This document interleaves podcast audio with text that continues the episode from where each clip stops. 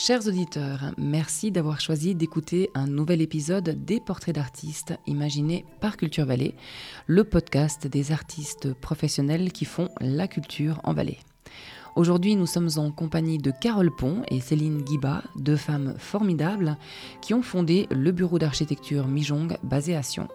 En 2019, elles remportent le prix spécial de l'État du Valais leur dada, c'est le bois, la simplicité, l'intégration de l'existant, le design et l'écoute de la clientèle. Nous vous laissons en leur compagnie le temps de cette interview que nous avons enregistrée ici dans leur bureau à Sion. Alors merci, euh, merci Carole et Céline d'avoir accepté euh, cette invitation et puis de répondre, euh, répondre à nos questions aujourd'hui pour réaliser ce, portrait d'artiste. On est ravis, ravis d'en apprendre un petit peu plus sur vous, et surtout euh, sur l'architecture, hein.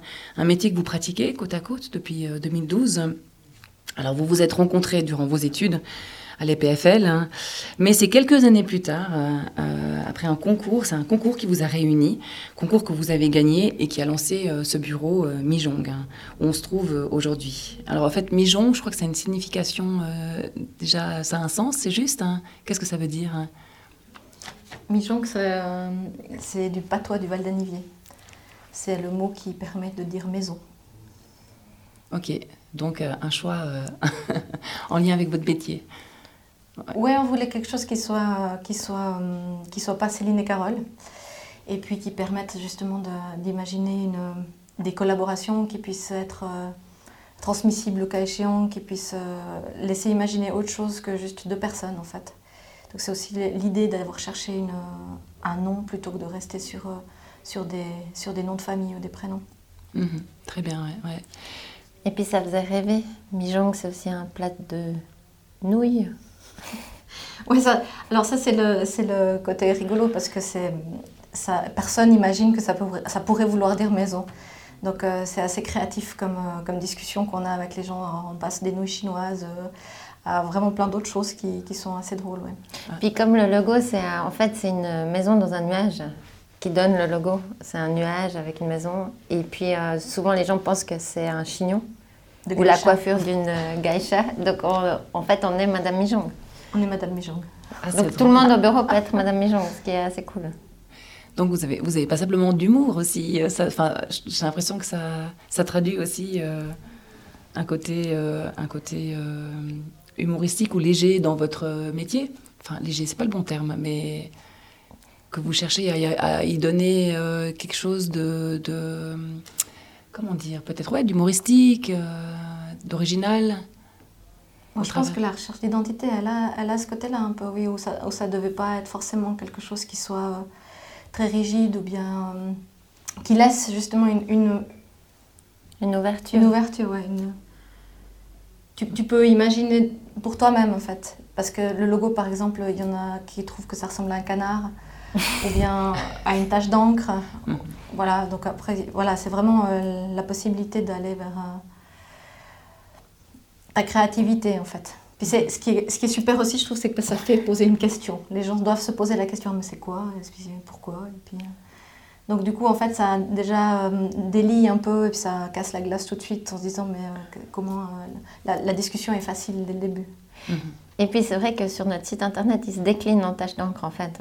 Donc le logo, c'est aussi quelque chose d'évolutif. En fait, euh, une fois que vous allez dessus, ça devient vraiment une flèche. Mhm. D'accord. Donc on voit qu'il y a déjà beaucoup de créativité euh, dans le logo. Du coup, il y a aussi beaucoup de créativité dans votre métier, l'architecture. Hein. Comment vous définissez euh, le métier d'architecte? Enfin, C'est quoi pour vous être, être architecte? Alors moi, je dis souvent que la seule chose que je sais bien faire, et là je parle de moi parce qu'on a des compétences, mais moi, Enfin, ce que j'aime faire dans mon métier, c'est l'espace. Et puis je le fais. Enfin, la plus-value de me parler, c'est que c'est une, une, gamme où j'aime. Enfin voilà, l'espace euh, dans toutes ses coutures, à toutes ses échelles, c'est notre dada. Et puis je pense que ça, on le partage en tout cas. Mais euh, ouais, moi je trouve que là on est de la bombe, c'est ça. Non, c'est vrai, c'est là où on peut amener une plus-value par rapport à par rapport à une construction, un bâtiment qui n'est pas forcément euh, planifié euh, de manière architecturée. Et c'est là où on arrive à pouvoir euh, intégrer une qualité de vie qui se traduit par le volume, la lumière, Et puis par aussi le, fait de prendre avec nous les gens qui, qui veulent planifier leur, leur logement. Si on parle de logement, mais ça peut être une crèche, ça peut être ça peut être un bâtiment public. Et puis le fait de les avoir, de les prendre avec dans le processus, ça permet d'atteindre un résultat commun et puis une satisfaction aussi commune. Donc euh, pour nous, je pense qu'être architecte, c'est aussi de réussir à... Une des réussites d'un projet, c'est qu'il soit bien adapté et puis bien appropriable par les utilisateurs. Mm-hmm. Puis alors ce qu'on dit souvent, puis mais on le croit vraiment. Alors moi, c'est que hum, l'espace, ça change votre manière euh, de vivre votre quotidien. Donc suivant en fait la typologie d'espace, comme l'a dit Carole, lumière, euh, qualité spatiale, euh, revêtement, euh, tout ça, ça donne une ambiance. Et puis, en fait, ça a un impact sur votre, de manière non consciente sur votre psychologique. Donc, on pense qu'en fait, on est vraiment sculpté par l'espace dans lequel on vit, que ce soit à l'échelle de la ville que à la maison, en fait, bêtement. Puis il y a des études neuroscientifiques qui prouvent ça. C'est, vous pensez différemment, en fait, s'il y a une hauteur d'espace qui est développer. Par exemple, s'il faut avoir des idées, il faut aller dehors ou dans une cathédrale ou, dans un espace qui a une, une générosité euh, dans la hauteur. Et puis, pour résoudre des problèmes d'ingénieur, euh, il faut avoir un plafond à 2,20. En fait, en fait, il cadre, il va définir vraiment votre... votre comment on dit le, le mindset Le mindset ou le, ouais, les connexions neurologiques, en fait, bêtement. Mm-hmm. Donc c'est assez fascinant parce que on vit tous dans des espaces, on les pratique de manière non consciente, mais en fait, ils ont une influence sur notre euh, corps et mhm. notre vécu. Quoi. Mhm. Sur le ressenti, puis là où il ne faut pas se tromper, c'est que on a tous l'impression d'avoir un super appartement et puis au final, on s'accommode d'un tas de choses. Donc c'est là où, il y a une forme de dangerosité. Je pense que beaucoup ont pu expérimenter cette dernière, cette dernière année ou ces deux dernières années l'influence que ça peut avoir. Euh, de, vivre dans un appartement avec ou sans balcon, de vivre dans un appartement euh, plus ou moins grand. Euh, sombre ou pas sombre. Sombre ou pas sombre, exactement. Donc en fait, il ne faut pas se tromper entre avoir cette, cette accommodé d'un appartement et que ça soit devenu une habitude ou une qualité d'espace à vivre. C'est différent. Donc vous avez un rôle quand même important dans le bien-être et la qualité de vie euh, de la société. Absolument. Oui, mais c'est pas c'est pas enfin c'est pas une compétence reconnue au sein de la société, ce qui est pas grave en soi. Mais nous, on sait que on peut faire la différence à ce niveau-là. Mhm. Et puis ça, c'est ce qu'on sait bien faire. Après, euh, voilà. Et, donc, donc, du coup aussi, euh, c'est toujours des projets communs. Euh, j'ai lu aussi que, que, pour vous, c'était important. Donc, vous travaillez avec des clients, vous travaillez avec des, avec des prestataires, des partenaires, il y a vous. Et donc, du coup, le résultat, c'est toujours un, projet commun. Et je crois que c'est très important pour vous, cette idée de, commun. C'est juste hein bah, L'idée, dans l'architecture d'avoir euh, un projet qui soit, qui soit accepté par, euh, et valorisé par l'ensemble des acteurs qui y ont participé, pour nous, c'est important, oui. Dans le sens où ben, de pouvoir arriver à la fin d'un projet avec, euh, avec des, partenaires qui ont, qui ont eu une expérience qui, qui soit perçue comme positive et qui permettent d'envisager. Parce que finalement, la construction du bâtiment, c'est une toute petite période de vie du bâtiment. Que ce soit bâtiment, aménagement public, aménagement urbain, c'est toute petite, c'est hyper court dans la vie d'un lieu. Ce qui compte, en fait, c'est ce qui se passe après. Donc pour que le après se passe bien, il faut que l'acceptation de, de, ce qui s'est passé lors de la construction, elle soit totale. Ouais, et puis la construction, c'est un, un métier, euh, ou bien c'est un, domaine de compétences euh, multi-acteurs. Ce qu'on oublie, c'est que c'est pas un, archi enfin, un architecte qui construit un bâtiment. Déjà, nous, on est des prestataires de services. Donc, moi, je trouve toujours rigolo de dire que nous, on est comme l'ours polaire. En fait, on est à la fin de la chaîne euh, de valeur. Et puis, notre action sur ce qui se passe avant est, très mesurée, entre guillemets. Parce que sans les décisions qui arrivent avant, euh, comme dans l'environnement, en fait, il se passe absolument rien dans notre vie. Donc, en fait, euh, c'est il y a une multitude d'acteurs invisibles qui se mettent en place souvent pour donner un résultat. Donc, c'est hyper important en fait que cette multitude d'acteurs soient les, accélérateurs. Ouais, et puis qui participent de manière proactive et puis qui soient fiers en fait du processus mis en place. Parce que c'est comme tu dis, ça permet cette acceptation en fait. Mais c'est un projet de vie pour beaucoup. Enfin, si on prend un projet public, je veux dire, la planification, c'est énorme. Quelque chose qui s'imagine, une intuition, un besoin qui va avoir euh, émergé dans les années 80, peut-être se réalisera dans les années, enfin 20 ans après, qui sait. Mhm. Donc en fait, c'est des, c'est pas des processus euh, courts. Ouais, c'est ça, c'est vraiment sur du long terme. Hein. Vous devez vraiment quelque part être visionnaire hein, dans votre métier. Vous projeter dans l'avenir. Hein. Alors ça, c'est, ça, c'est se projeter dans l'avenir, c'est l'idéal parce que ça permet de, ça, ça devrait permettre de, de, de, rendre adaptables les structures qui sont, qui sont planifiées. Après, la réalité, elle est, elle est tellement mouvante que c'est une projection qui reste quand même que à du moyen terme. C'est aussi, ça dépend en fait des projets hein, également. Ça dépend du, roulement. Par si on prend des aménagements extérieurs, eh bien, ils ont une durée de vie qui va, qui va dépendre aussi de, eh bien, des facteurs qui ne nous incombent pas à nous non plus, mais qui sont euh, de l'ordre de la politique, des finances, de comment est-ce qu'on arrive à renouveler, mais aussi de la technique qui se passe ben, sous les routes, tout simplement. Est-ce que on doit changer la tuyauterie? Ben, L'aménagement extérieur, il, il s'en va en même temps que la réfection des tuyauteries dans les routes. Enfin, donc on a vraiment des paramètres très différents qui viennent, euh, euh, qui s'ajoutent à simplement la notion de planification, euh, que ce soit urbain ou bien de, de bâtiment.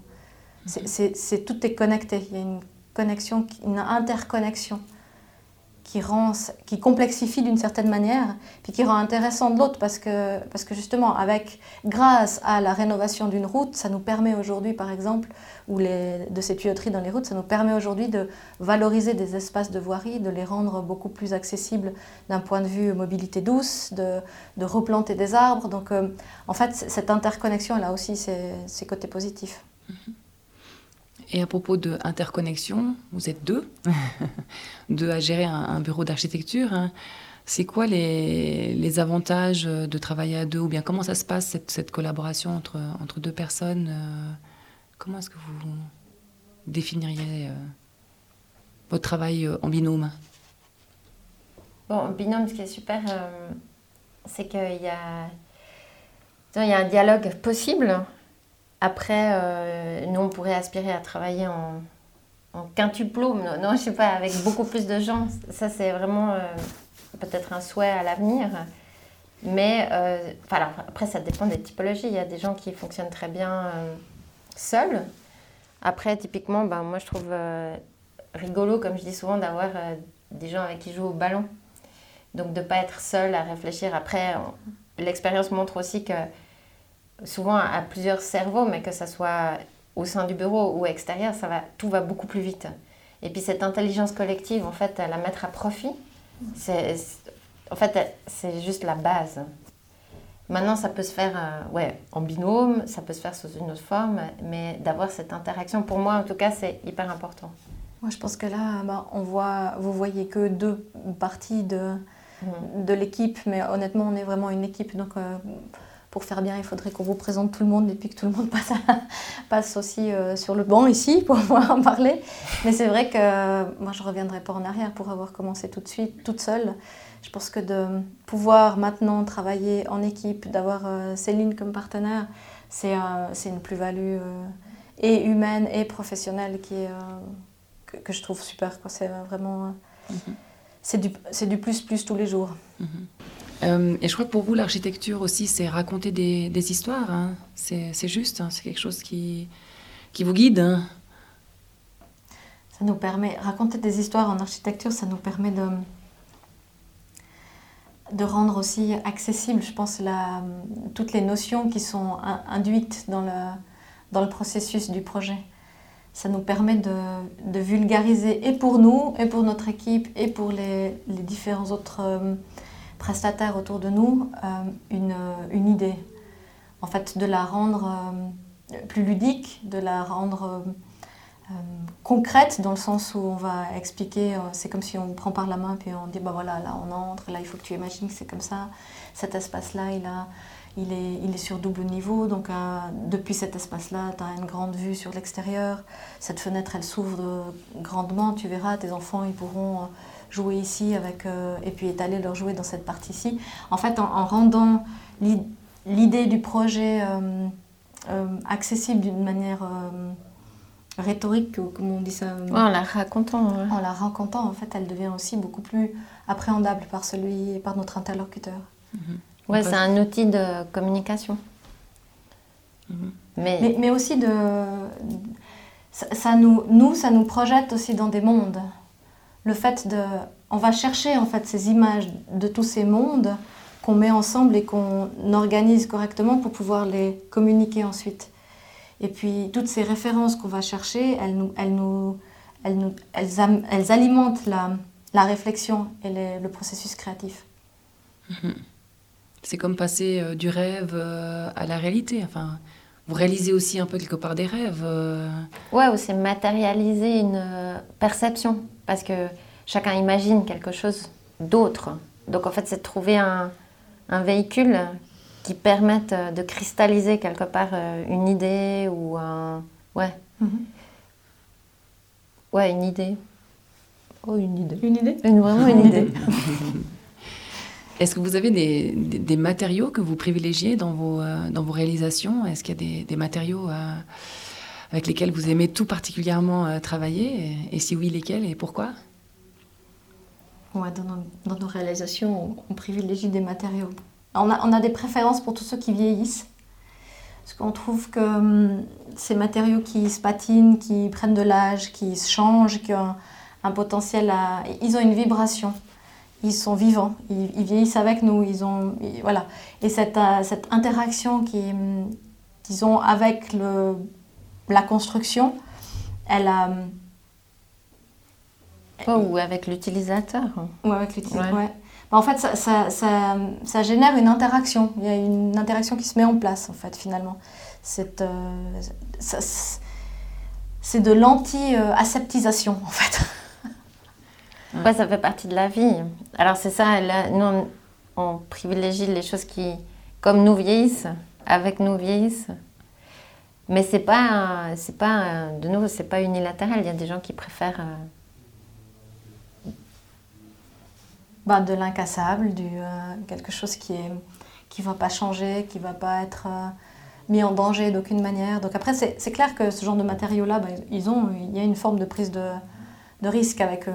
Donc on doit admettre que oui, le parquet, d'ici 15 euh, ans, il va falloir le repenser. Oui. Mhm. Donc c'est plutôt le bois, c'est plutôt ce genre de, de, matériaux alors? Non, ça peut tout être. Ça peut être de la pierre, tout ce qui se patine en fait, tout ce qui va vivre en fait avec toi. Mhm. Il y a en gros tout, non? Tout, ce qui se salit. non, ben, oui, tout ce qui n'est pas pétrole, peut-être, je sais pas. D'accord.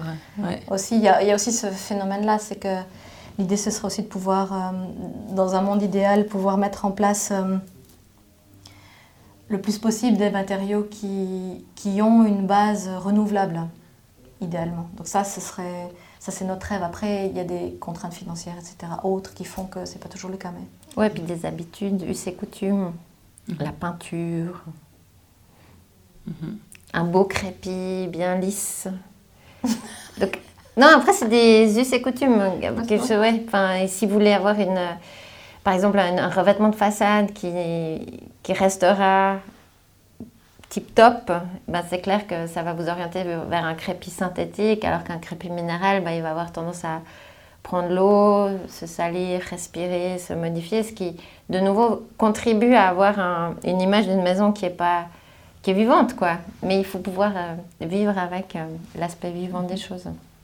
Donc du coup, il faut aussi sensibiliser vos clients à, cette thématique du renouvelable, ok, ça va changer, mais par contre, il y a un, meilleur, euh, peut-être une meilleure sensation, il y a un meilleur bien-être. Euh, et donc là, vous avez tout un dialogue que vous, que vous engagez avec vos clients euh, qui va vers le renouvelable. Hein. Alors, le renouvelable, c'est une question intéressante dans le sens que là, il faut le faire en équipe. Donc, il faut avoir l'ouverture de chaque partie parce que c'est une envie. Donc, on peut en parler, c'est discuter après, euh, ça dépend vraiment finalement à la personne qui va s'approprier les lieux de décider de la finalité en fait euh, de ce qu'il va mettre en place dans son logement en l'occurrence ou dans son infrastructure. C'est clair que le dialogue il est possible, mais après il est efficace si euh, ton partenaire de dialogue partage les mêmes convictions que toi. Et, il se peut que ça ne soit pas aligné pour des raisons financières ou pour d'autres raisons, comme tu le formules. Mhm. Après, je pense que c'est des étapes, tout se fait par étapes. C'est euh, une culture qui se met en place et puis qui doit progressivement s'établir. Donc ça veut dire qu'on on commence par mettre des graines et puis euh, bah, ces graines, elles prendront peut-être euh, pas avec nous, peut-être avec d'autres interlocuteurs. Mhm. Et on sait que généralement ça prend 5 à 6 ans pour euh, pousser dans la tête et germer et faire une, un, comment on dit, un bouquet final de couleurs. Mhm. Donc là on parle de, graines, euh, de pousses, la, nature. Je, je, je, pense que pour vous la nature, enfin d'intégrer vos réalisations dans un territoire, on en a parlé au début, et aussi dans une nature, hein, c'est quelque chose que vous prenez en compte dans la réalisation de vos projets. C'est juste hein Oui, l'intégration dans, le contexte, euh, c'est quelque chose qui est euh, fondamental, je pense, dans notre démarche, dans le sens où c'est au final, lorsque l'objet sera réalisé ou l'aménagement terminé, ce qui va rester, c'est le premier, le premier abord, la première chose qu'on voit, c'est ça. C'est comment est-ce que l'objet ou le lieu interagit avec son contexte. Donc euh, c'est ce que la majorité des gens vont voir. Ensuite, ce qui se passe si le lieu est à l'intérieur, euh, ce qui se passe à l'intérieur, c'est déjà moins de monde qui a accès. Donc du coup, c'est moins de, euh, c'est moins évident ce qui, euh, ce qui est géré à l'intérieur.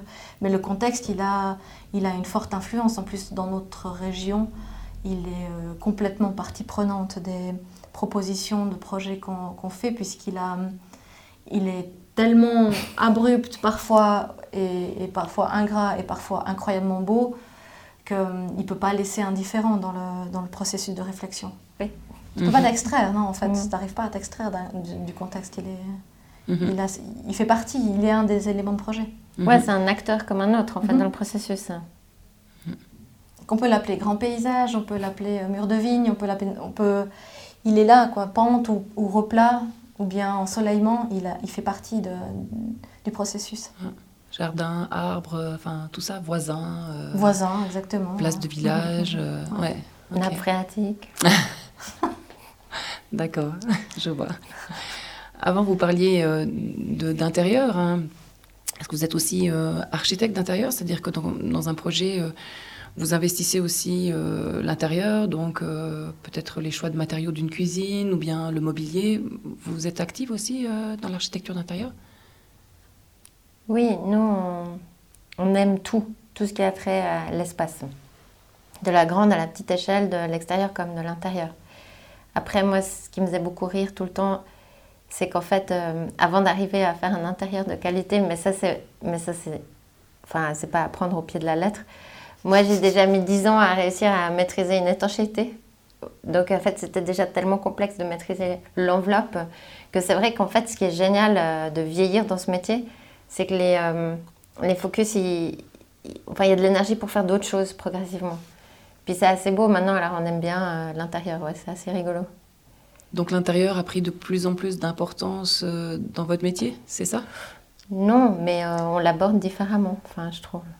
Oui, on l'aborde différemment l'intérieur. On a, on a aussi des compétences au sein du bureau qui se sont modifiées, où il y a des gens qui sont plus formés pour l'intérieur, mhm. à proprement parler. Puis après, il y a, bah, tout à l'heure, on parlait du contexte, donc ça, c'est ce que tout le monde voit à l'extérieur. Mais le confort qui est perçu par l'utilisateur à proprement parler, c'est l'intérieur. Donc c'est la, la voilà, ça revient en allemand. La hulle intérieure. la peau. La peau intérieure qui, qui elle, justement, a, doit pouvoir euh, euh, refléter ou bien accepter ces différences de, de vibrations. Donc comment est-ce qu'on se sent avec tel matériau ou un autre matériau? Et puis ce, ce, ressenti, pour nous, on est convaincu qu'il a son importance dans la qualité de vie. Et puis du coup, la qualité de la réalisation va avec. Donc il faut pouvoir... Euh, euh, y mettre l'énergie nécessaire pour arriver à, cette qualité qui va, qui va permettre d'avoir un bâtiment qui vive bien dans le temps. Mhm. Est-ce que vous faites aussi du, design, donc euh, des meubles, hein, des choses comme ça? On fait aussi du design, ouais. En fait, euh, de nouveau, euh, comme stipulé auparavant, vraiment toutes les échelles, on aime toutes les échelles, en fait, l'assemblage des choses à n'importe quelle échelle. Donc pour nous, faire du design ou un meuble, de nouveau, ça participe au confort euh, général, puis euh, ça donne une identité, en fait, pour l'intérieur. Donc dès qu'on peut en faire, on en fait, parce que ça nous amuse plus qu'autre chose, quoi. Bon, ce qu'on aime dans le design aussi, c'est que le processus est relativement similaire, mais là en plus ça nous permet de, rencontrer des, euh, d'autres personnes. En l'occurrence pour euh, les tabourets par exemple, on a collaboré avec euh, un artiste. Donc là, tout d'un coup on, s'enrichit d'un autre point de vue, d'une autre manière d'appréhender le processus créatif. Et puis ça ça, ça, amène une diversité dans, nos vies de tous les jours. Est-ce que du coup vous vous considériez comme un peu des caméléons? J'ai l'impression que vous faites beaucoup beaucoup de choses. Vous avez beaucoup de créativité. Est-ce que des fois, vous pourriez, on pourrait euh, vous considérer un peu comme des, comme des caméléons? Ou euh, à un moment donné, vous avez une forme après une autre, etc. Ou pas trop euh, Je ne suis pas sûre que le caméléon, soit le bon animal parce qu'on n'aimerait pas se camoufler. Ouais. Mais dans le sens où on, on, a plusieurs cordes à notre arc et qu'on aime ça, dans je crois que oui, ça c'est ça, c'est même assez fondamental. Je pense que si on devait faire tous les jours la même chose, ça irait pas. Donc de pouvoir changer d'échelle, d'avoir la chance de pouvoir euh, côtoyer aussi des gens très différents du fait de ces changements d'échelle, c'est une, euh, plus-value dans nos vies euh, de tous les jours, ouais, clairement. Mhm. Alors par rapport à cette plus-value et puis l'aspect social que, as, que tu viens de soulever, en fait ce qui est fascinant dans ce métier, c'est qu'on rencontre, on a une interaction avec des gens de tout azimut. Euh, et, ça, moi, je dois dire que de manière constante, depuis le début que je pratique ce métier, je trouve que c'est un, des aspects euh, le plus fascinants. C'est qu'en fait, de passer du chantier à la séance de direction, à, aux clients, en fait, on voit des gens de partout. Des fois, j'ai presque l'impression qu'on est comme des médecins parce que c'est assez similaire. En fait, il n'y a pas de limitation dans les, euh, dans les typologies d'interaction qu'on a. Et puis les, les personnes qu'on rencontre, c'est hyper mélangé. Mhm. C'est très varié. C'est euh, hyper mélangé, ouais. Mhm. Mhm. Donc passionnant. Ouais, puis on s'ennuie jamais. Non, on s'ennuie pas, ça c'est sûr, on s'ennuie pas. Du coup, si tu t'ennuies au bureau, il suffit d'aller hop sur le chantier, tac. Et j'ai l'impression que vous vous ennuyez rarement. Je pense, vu la masse de travail aussi et, les défis et, tous les projets que vous avez, euh, je pense que vous n'avez pas le temps de vous ennuyer. Bah, une des chances de ce métier, je crois que c'est vraiment de pouvoir euh, expérimenter la, les, bords ou les bords externes de ta zone de confort. Donc, euh, tous les jours, il y a la possibilité d'expérimenter cette zone et de pouvoir apprendre chaque jour, en fait, finalement, parce qu'on est confronté à une réalité, une fois de, gens qui s'occupent de la petite enfance, à une réalité de gens qui vont devoir construire une usine avec, euh, avec euh, une technicité qui est, euh, qui est à la pointe. Enfin, du coup, on est, on est projeté d'un monde à l'autre. Et je pense qu'il faut aimer ça, ouais. Il faut, il faut aimer ça pour faire ce métier-là, ou en tout cas pour travailler chez nous, ou avec nous. Vous valorisez aussi euh, des sites, hein. j'ai vu sur votre euh, site internet, hein. euh, comme par exemple le site de la Grande Dixence. Hein. Ça veut dire quoi plus concrètement quand on valorise un site naturel comme voilà, un barrage avec un hôtel posé devant Du coup, ça, ça, veut dire quoi?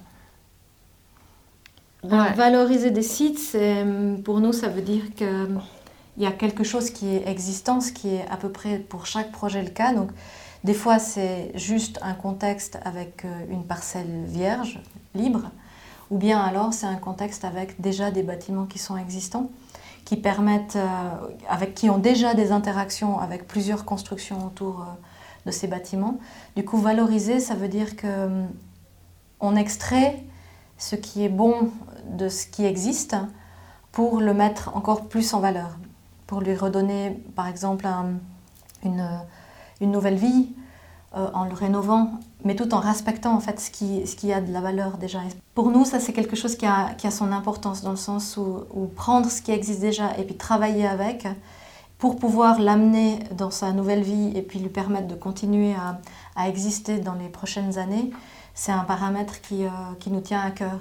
puisqu'il permet aussi de, valoriser mais, et de, comment on dit, d'asseoir en fait cette, ces bâtiments dans, dans le futur. Du coup, vous êtes autant dans la construction que dans la rénovation. Vous êtes dans les, dans les, deux, les deux activités. Oui, alors, enfin, construction ou rénovation, c'est pas à différencier, c'est pour nous, ça a la même valeur. Hein. Et puis, c'est le même processus, plus ou moins. La différence de la rénovation, c'est que, comme l'a dit Carole, ben, tu as un objet de base, et puis tu identifies qu'est-ce que tu veux mettre en valeur. Et puis, quand on parle de valorisation, pour nous, c'est vraiment de travailler la continuité pour en fait donner aussi une identité aux choses. Parce qu'on pense que en fait, ça définit vraiment cette euh, mémoire collective dans laquelle on vit. On, en fait, on s'oriente et on, s'identifie à des lieux par euh, ce qu'ils étaient. Et puis, quand il y a la couche de modification ou de transformation qui arrive, que ce soit du nouveau ou de l'ancien, en fait, il faut vraiment valoriser ce qui est en place pour que le processus d'identification de la population ou d'un individu puisse avoir lieu.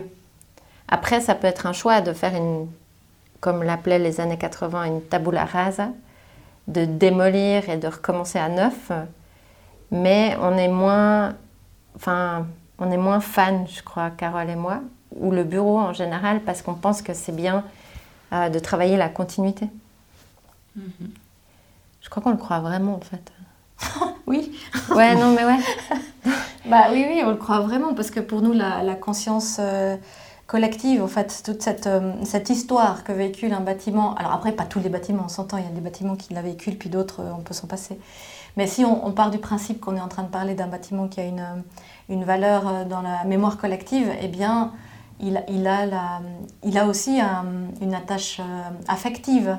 Donc, toutes les personnes qui l'ont connu, toutes ces, générations qui ont une expérience avec, qui, qui ont des, mémoires qui, qui, restent attachées à ces bâtiments-là, eh bien, elles méritent d'être traitées en tant que telles avec, euh, avec le soin qu'il faut y apporter pour pouvoir en fait perpétuer, parce que finalement, c'est ce qui nous construit, cette mémoire collective.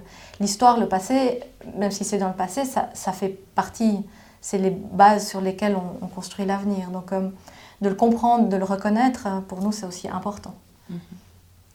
Et on, parlait de, de, terrain tout à l'heure. Hein. On parle aussi beaucoup dans les médias euh, et dans l'actualité de mitage hein, du territoire. Hein.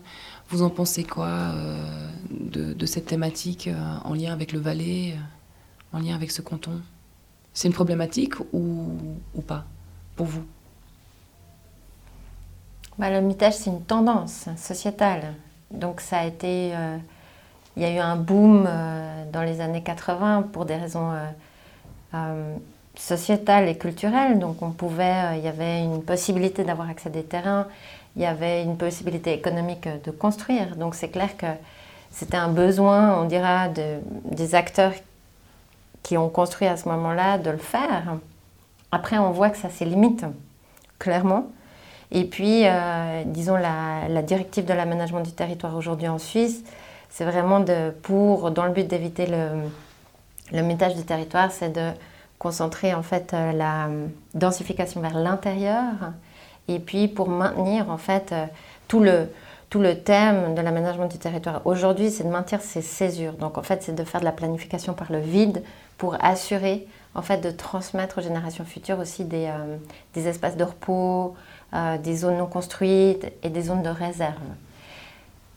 Alors dans le vide, là je suis pas sûre d'avoir tout très bien compris, ça veut dire donc d'ouvrir aussi enfin, de faire de la construction, mais avec des espaces ouverts. C'est ça que ça veut dire avec des places de jeu, ça veut dire avec, euh, avec des jardins. Je suis pas sûre d'avoir bien compris. dans la problématique territoire, la notion de vide, c'est plutôt inter. Euh, c'est des vides entre euh, agglomérations. Donc on a une agglomération, un vide, une agglomération, un vide, une agglomération, un vide. Donc c'est plutôt de générer ces, ces vides inter enfin inter, entre deux agglomérations qui permettent en fait des couloirs de verdure, des, des, liens pleine montagne de verdure, enfin ce genre de, de planification au niveau du territoire. Mhm. Donc de laisser ces terrains à, des terrains agricoles par exemple, donc d'avoir euh, d'avoir euh, des cultures. Euh, par exemple. Culture par exemple, forêt par exemple, parc périurbain par exemple, voilà ça peut être un tas de choses. D'accord. Mais clairement, c'est lié au mitage du territoire. C'est que entre des années 80 aux années, on dira 2010, et eh ben, il y a eu cette euphorie de construire là où on pouvait, ce qui en soi est complètement OK. Par contre, ça produit en fait des étalements urbains qui, euh, qui ont leurs avantages comme des avantages. Puis par rapport à ce mitage du territoire, pour nous, enfin pour moi en tout cas, mais je crois que c'est partagé, c'est qu'il y a une qualité de, de bâti existant dans les centres villageois ou des villes. Alors les villes moins aujourd'hui parce qu'on est revenu vers l'intérieur déjà, on a déjà un retour euh, au centre-ville, mais au niveau des villages, on est encore en manque de ce, de ce retour pour requalifier ce qui existe déjà. Et une, euh, une de nos, des choses qu'on fait aussi, c'est ou qu'on a faites, c'est de pouvoir, on a eu la chance de pouvoir transformer des maisons villageoises et puis de, montrer aussi que c'est possible. Qu'une euh, maison qui a priori des notes d'une banalité peut devenir un espace de vie qui est en adéquation avec aujourd'hui, avec notre temps, donc avec euh, des ouvertures vers l'extérieur qui permettent, euh, qui sont relativement larges, puis des espaces intérieurs qui ont de la générosité, qui, qui va permettre d'imaginer une vie euh, tout à fait contemporaine. Le, mot, il, est sorti plusieurs fois, valeur. Hein, c'est quoi les valeurs sur lesquelles euh, vous appuyez euh, dans votre métier ou bien voilà quelles sont quelles sont vos valeurs hein? Bah, ça c'est une super question la question des valeurs qui est pas facile à synthétiser. Bon, nous, on avait euh, au sein du bureau, les valeurs, on les avait synthétisées dans notre philosophie, c'est-à-dire qu'on voulait travailler ben, avec c'était quoi? Simplicité, générosité et efficacité. Et puis dans l'idée, bah, c'était de rendre euh, à nos clients la vie simple, de donner euh, tout ce qu'on pouvait au processus pour qu'il émerge euh, comme une jolie fleur. Et puis l'efficacité, parce qu'au final, c'est aussi toujours de l'argent qu'il y a derrière. Donc c'est pour ça qu'on avait synthétisé en fait notre philosophie de bureau sur ces, ces trois mots, on dira. Après, ben, on est euh, au sein du bureau. Ce qui est incroyable, c'est qu'on a une équipe qui, qui partage beaucoup. Donc ça, c'est euh, grâce à eux. C'est incroyable. Donc on a un jardin commun, euh, on fait la cuisine ensemble. Donc il y a une... En fait, il y a, il y a une coopération, puis un échange qui est, qui est, qui est une réalité vécue, on dirait, au sein du bureau. Et puis ça, c'est vraiment grâce à eux, quoi. Mais je crois que ouais, l'échange, le partage, et puis euh, de rendre les gens heureux. Je crois que c'était un peu à la base euh, de cette structure aussi quand on s'est rencontrés. Et puis c'était l'idée de le faire avec, euh, avec cette, cette vision-là. Après, mhm. c'est pas tous les jours possible, malheureusement. Mhm. Mais vous avez ce fil rouge du commun. Enfin, on, en mhm. revient à ce mot aussi. ouais. Dans l'idéal, ouais. ouais. Et l'histoire du, du, jardin potager, je trouvais ça rigolo d'avoir un, jardin potager devant son bureau. Comment c'est comment c'est parti cette histoire euh? Ah, Je pense que ça, l'histoire du jardin potager, ça a dû partir un jour à midi euh, quand on mangeait. on se disait que ce serait quand même pratique d'avoir trois tomates. Hein. et puis euh, et puis on a commencé par le petit jardin potager qui est juste devant la table, avec, qui est un petit bac comme ça, avec effectivement trois tomates. Et puis quand on a on parlait un peu plus, on s'est dit ah ouais, il faut qu'on fasse un truc euh, intégré. Donc, comment ça s'appelle ces jardins euh, Ah, une permaculture. Une permaculture. Alors, l'idée de faire de la permaculture nous a intéressés dans, le, dans l'aventure de la permaculture. Et puis, elle a eu plus ou moins de succès. Et, euh, et puis, je pense que voilà, c'était aussi de permettre d'avoir un espace commun où on fait ensemble quelque chose d'autre que notre quotidien de tous les jours.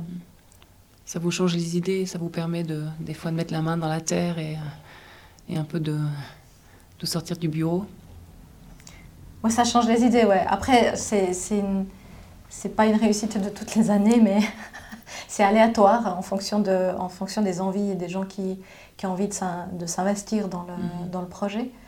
Mais, euh, mais disons que l'option est là. On parle de, de, permaculture, de durabilité, responsabilité. Euh, est-ce qu'on pourrait dire que vous êtes des architectes euh, écolos, euh, avec des guillemets Je ne suis pas sûre qu'on puisse dire qu'on soit des architectes écolos. Même que je pense qu'on aimerait bien, mais notre euh, réalité est confrontée à d'autres euh, impératifs qui, qui, qui permettent pas cette, euh, cette linéarité, enfin, qui permettent pas d'arriver à ce, à ce résultat de l'architecture écologique. mais elle est, je sais, non, je sais pas, je, sais pas. Non, peut-être plus qu'architecte écolo, on est architecte engagé, ça, clairement. Alors, clairement. Mais pour un sens large, parce que ouais, avec un focus peut-être plus sur euh, l'humain. Après, avec le, souhait de plus en fait euh, développer d'écologie au, quotidien. Ça, c'est par contre une réalité. Mais avec tout ce que ça représente. Mhm. Donc, on peut pas le faire seul. Mhm. Mais plus qu'architecte écolo, je dirais architecte engagé pour euh, ce qu'on fait au sens large, quoi. Oui, puis dans ce thème d'être engagé, alors par contre, ça c'est vrai qu'on le fait, on le fait aussi de manière assez systématique à, chaque projet.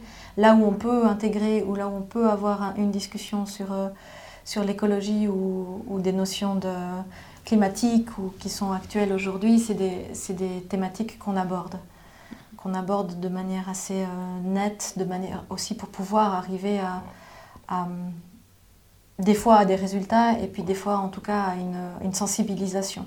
Par contre, euh, ce qui serait cool, c'est, euh, en fait, je me rends compte, tu vois, par rapport à la notion de permaculture, enfin, on a, enfin, on a une énorme reconnaissance parce que c'est vrai que l'équipe en soi, ils naviguent et puis ils font.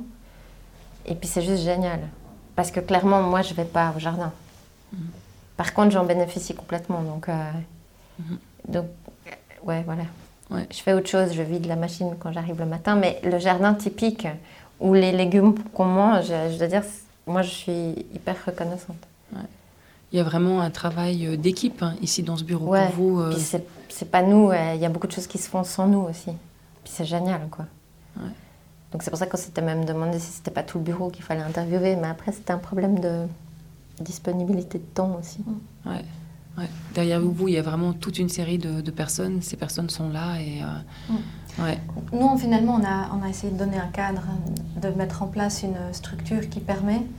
Et puis, en fonction des périodes, des saisons et des gens qui sont présents, eh bien, il y a une appropriation ou pas et puis ça se passe ou pas. Mais euh, c'est vrai qu'après ça, c'est le genre de choses qui doivent se faire un peu tout seul, hein, ou pas forcément avec nous, mais qui a, où la possibilité est là, elle est offerte. Mm-hmm. puis c'est incroyable, ça se fait en fait, c'est dingue. Vous êtes très reconnaissante hein, ah ouais, à votre équipe euh, et à toutes ces personnes qui travaillent avec vous. Euh, il y a aussi cette notion de confiance. Hein. Mm-hmm. Bon, on est très reconnaissante parce que sans ça et sans cette dynamique, en fait, on n'existe pas vraiment. C'est grâce à, cet appui qu'on a qui, sont, qui, est incroyable derrière, qui, c'est ça qui nous permet en fait à nous de nous concentrer sur d'autres choses, d'aller chercher d'autres projets, d'expérimenter d'autres choses. Et puis eux, ils, ils, ont cette, euh, ils ont ce cadre pour pouvoir euh, évoluer et se développer de, à l'intérieur. Ouais. En fait, on fait jamais les choses euh, seuls. Jamais, jamais.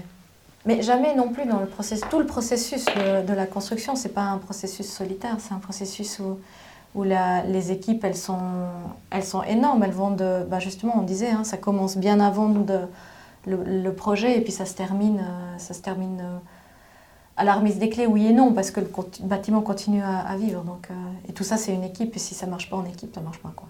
Hmm. C'est joli. En tout cas, merci beaucoup ben, merci pour votre disponibilité et puis pour ce, cet entretien. Merci. Vous venez d'écouter le podcast des deux architectes Carole Pont et Céline Guiba proposé par Culture Vallée. Ne manquez pas la vidéo de cette interview mise en ligne sur notre site internet culturevallée.ch. Ce sera assurément un joli moment d'émotion. Nos autres portraits d'artistes vous attendent sur Culture Vallée et sinon à bientôt pour une prochaine interview, une autre tranche de vie d'artiste.